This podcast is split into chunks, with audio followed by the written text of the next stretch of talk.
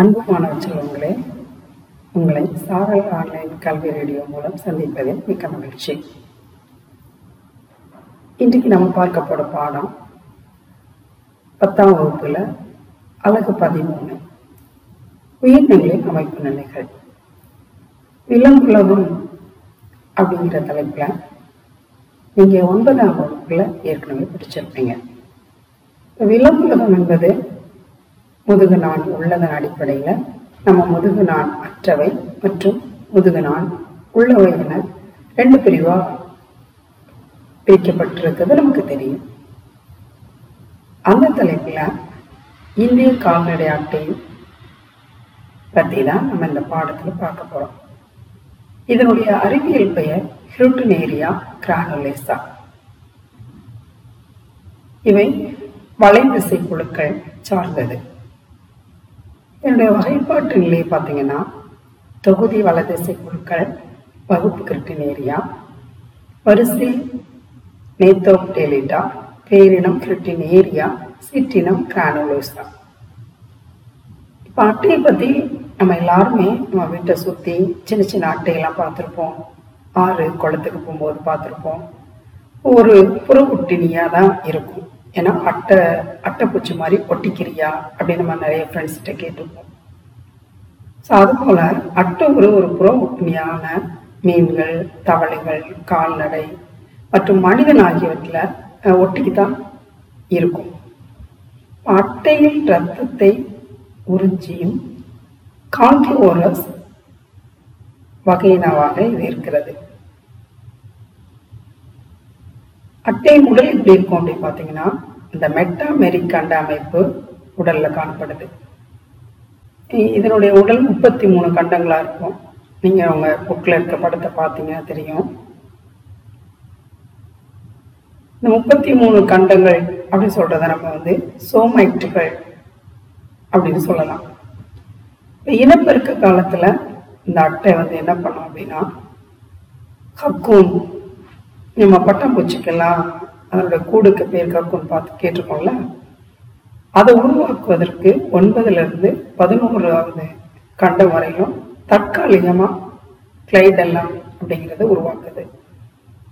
இப்போ உடலின் முதுகுப்புறத்தில் ஒரு முதல் ஐந்து கண்டங்களில் அட்டையோடைய ஐந்து இணை கண்கள் இருக்குது பாருங்க.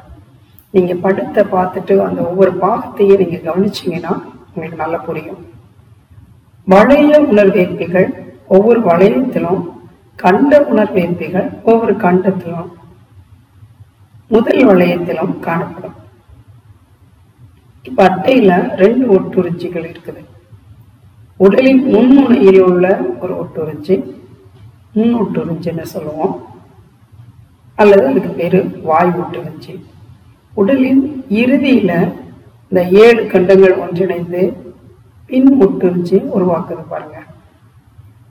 இரு ஒட்டுறிஞ்சிகளுக்கும் ஒட்டிக்கொள்ளவும் இதை இடப்பெயர்ச்சி செய்யவும் முன் ஒட்டுறிஞ்சியானது உணவூட்டத்திற்கும் உதவுது. இந்த முன் ஒட்டுறிஞ்சின் மையத்துல தான் வாய் இருக்கும்.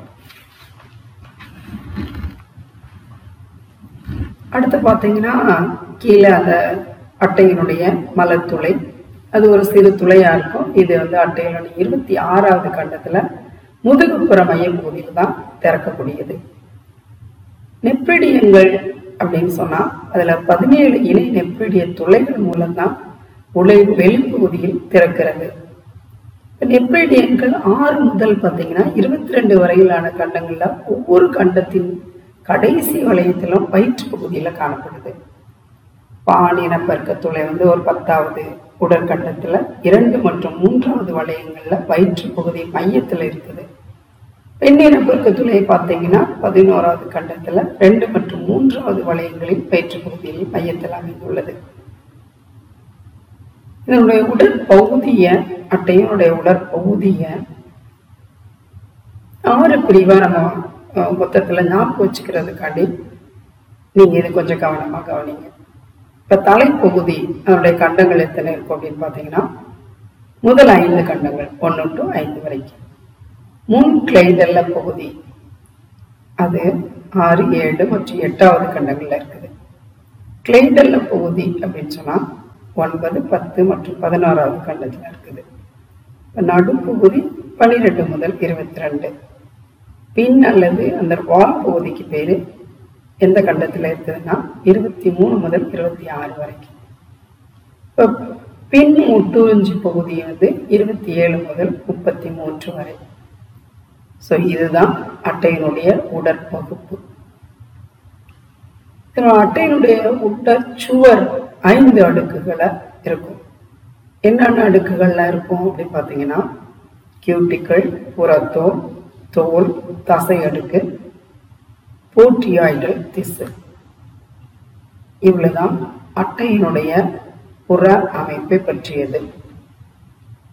நீங்க உங்கள் புத்தகத்துல அட்டையினுடைய படத்தை பார்த்தீங்கன்னா இன்னும் கொஞ்சம் உங்களுக்கு நல்லா புரியும். சரி வாங்க அட்டை எப்படி இடப்பயிற்சி செய்யுதுன்னு பார்க்கலாம். அட்டை வந்து சாதாரணமாக தழுத்தில் ஊந்து போகிறத நீங்கள் பார்த்துருப்பீங்க. அதாவது முன்னாடி ஒட்டி நிற்கும் பின்னாடி உடம்பு தூக்கி கொஞ்சம் வால் பகுதி எடுக்கும். அதே மாதிரி வளைதல் அல்லது ஊதல் முறையில் ஒரு இடத்தை ஒட்டி இன்னொரு இடத்துக்கு போகுது. இப்போ நீரில் நீந்தும் போது முறையிலும் அது இடப்பெயர்ச்சி செய்யுது. இப்போ அட்டையினுடைய வாய்க்குழியில் இந்த சுவர் இருக்குது பாருங்க. ஒரு வரிசையில் அமைந்த நுண்ணிய பற்களை கொண்ட மூன்று தாடைகள் இதில் இருக்கும். உமிழ்நீர் சுரபி திறப்புகளை கொண்ட அந்த பாப்பிலாக்களுக்கு தாடைகளில் உள்ளன பார்த்துக்க தொண்டையை சுற்றிலும் உமிழ்நீர் சுரப்பி இருக்கும்.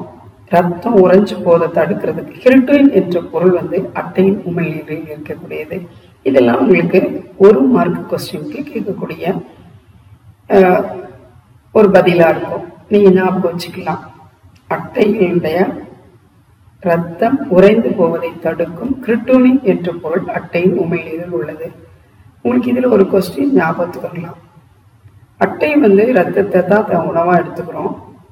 ரத்தம் வந்து கொஞ்சம் நேரத்தில் நம்மக்கிட்ட உங்ககிட்ட ஒரு பின் குத்துனாலோ ஒரு சின்ன கத்தி வெட்டினாலோ உங்கள் கையில் உள்ள ரத்தம் வந்து வெளியே வந்து வரும். அப்புறம் கொஞ்சம் நேரம் கழிச்சு அது ஸ்டாப் ஆயிரும். அதை நீங்கள் உங்கள் கையில் இருக்கிற ரத்தம் கீழே விழுந்த இடத்துல இன்னும் கொஞ்சம் நேரம் கழிச்சு பார்த்தீங்கன்னா அந்த பிளட் வந்து உறைஞ்சு போயிருக்கும்.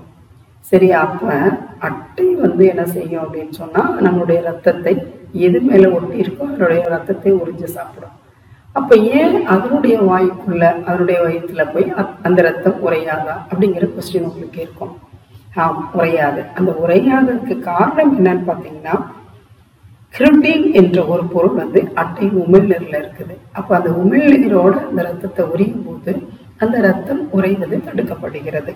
அதே போலதான் தொண்டை வந்து ஒரு குட்டையான உணவு குழல் போல ஒரு தீனிப்பையுடன் இணைக்கிறது. அப்போ அந்த பக்கவாட்டிலையும் பின்னோக்கி நீண்ட ஊரணைப்பாய் போன்ற அந்த குடல் வாள்கள் அல்லது டைபர்டிகுலா அப்படிங்கிறது அட்டையினுடைய அமைப்புல இறங்கி இது இருக்குது. மெதுவா செரிப்பதற்காகவும் தீனிப்பையும் குடல் வாலும் அதிக அளவு உறிஞ்சப்பட்ட உணவான ரத்தத்தை வந்து என்ன செய்து வச்சுக்கணும்னா சேமித்து வச்சுக்கிறது. இதுதான் என்னுடைய இடப்பெயர்ச்சி. இந்த இடப்பெயர்ச்சியில புற மற்றும் அக அமைப்பு கண்டங்கள் காணப்படுது. அது எப்படின்னா அது உங்களுக்கு அந்த பக்கத்துல இருக்குது பாருங்க. புற மற்றும் அக அமைப்பு அதனுடைய கண்டங்கள் காணப்படும் இடங்கள். கண்ட அமைப்பு முப்பத்தி மூணு கண்டு இருக்குது. அப்போ முன்னூட்டுறிஞ்சி வாய் கண்ணெல்லாம் ஒன்று முதல் ஐந்து கண்டங்கள்ல இருக்குது.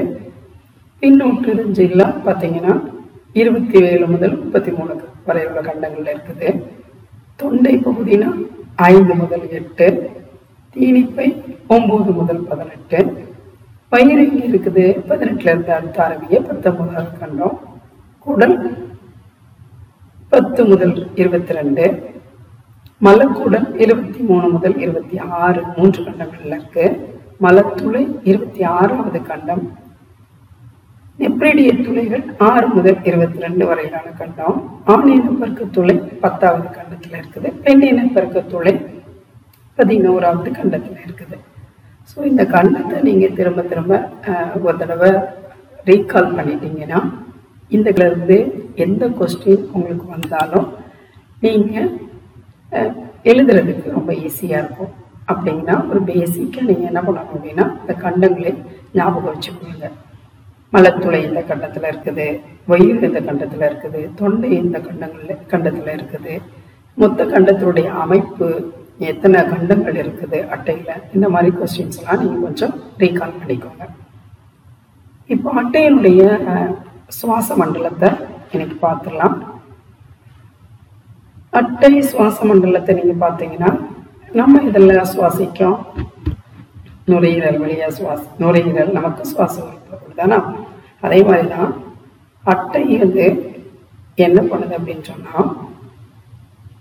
சுவாசம் அட்டையும் தோல் மூலம் நடைபெறுது இப்ப சுவாச செயல்முறை எந்த மாதிரி ஒரு அதுக்கு ஒரு முறை இருக்குது. பரவுதல் மூலம் நடைபெறுகிறது செயல்முறை பரவுதல் மூலம் நடைபெறுது இப்போ அட்டை என்ன பண்ணும்? நீரில் கரைஞ்சுள்ள ஆக்சிஜனை தோல் மூலம் இரத்த உடற்குழி திரவத்தினுள் பரவ செய்யும். அதுக்குள்ள அந்த அமைப்பு செயல்படுது.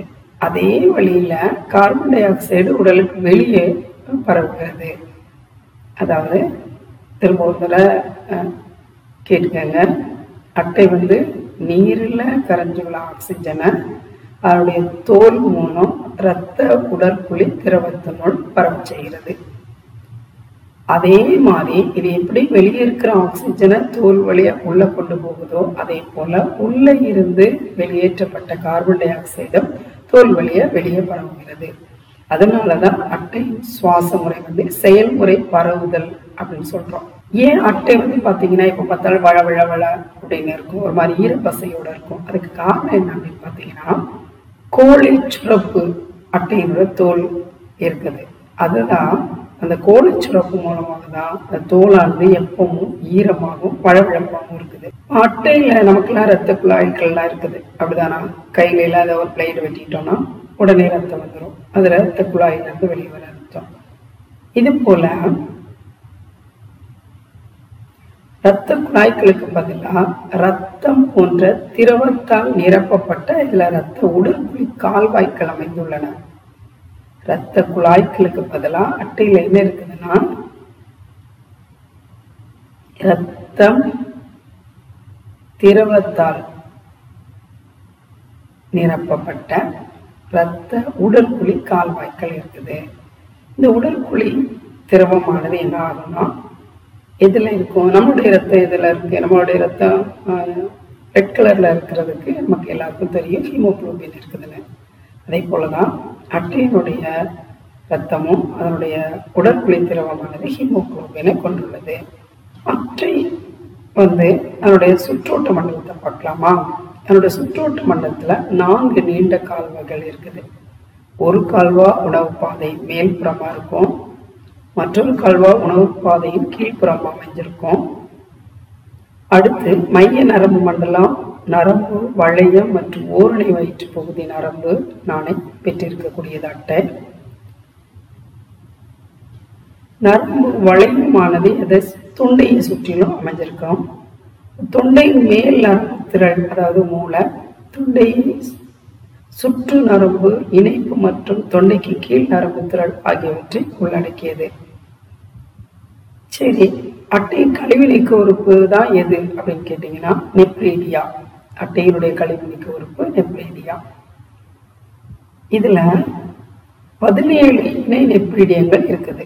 அந்த பதினேழுல அவை ஆறு முதல் இருபத்தி ரெண்டு வரையிலான கண்டங்கள்ல அமைந்திருக்கக்கூடியது இந்த நெப்ரீடிய துளைகள் இருக்கும். நம்ம ஏற்கனவே அட்டையில முப்பத்தி மூணு கண்டங்கள் இருக்குதுன்னு சொல்லியிருக்கோம். அந்த முப்பத்தி மூணு கண்டத்துல ஆறுல இருந்து இருபத்தி ரெண்டு வரையிலான இந்த கண்டங்கள்ல தான் எப்படியே துளைகள் இருக்குது. சரி அட்டைக்கு வந்து ஆண் அட்டை இருக்குதா பெண் அட்டை இருக்குதா அப்படின்னு நீங்க கே யோசிக்கலாம். இல்ல அட்டை வந்து ஒரு இருபால் உயிர் என்னெல்லாம் ஒரே உயிரியில் ஆண் மற்றும் பெண் இனப்ப பெருக்க மண்டலங்கள் அட்டையில ஒரே அட்டையில காணப்படும். அப்ப அட்- நல்லா ஞாபகம் வச்சுக்கணும். அட்டைக்கு ஆண் அட்டை பெண் அட்டை அப்படிங்கிறது கிடையாது. ஸோ இப்போ இதை வந்து நம்ம ஒரு சூஸ் த பெஸ்ட் ஆன்சருக்கு அப்படி இந்த மாதிரி கேட்டோம்னு வச்சுக்கோங்களேன். அட்டையில் ஆண் பெருக்க உறுப்பு உண்டு. அப்படின்னு கொஸ்டின் கேட்டா நீங்க என்ன பதில் சொல்லுவீங்க?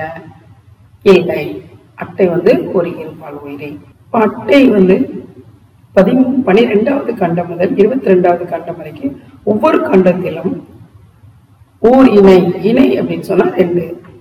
பதினோரு இணை விந்தகங்கள் இருக்குது. பதினோரு இணை விந்தகங்கள். அப்ப இந்த விந்தக பைகள் என்ற ஒரு கோள் வடிவ பையால் ஆனது. விந்தக பைகள் எப்படி இருக்கும் அப்படின்னு சொன்னா கோள வடிவத்துல இருக்கும்.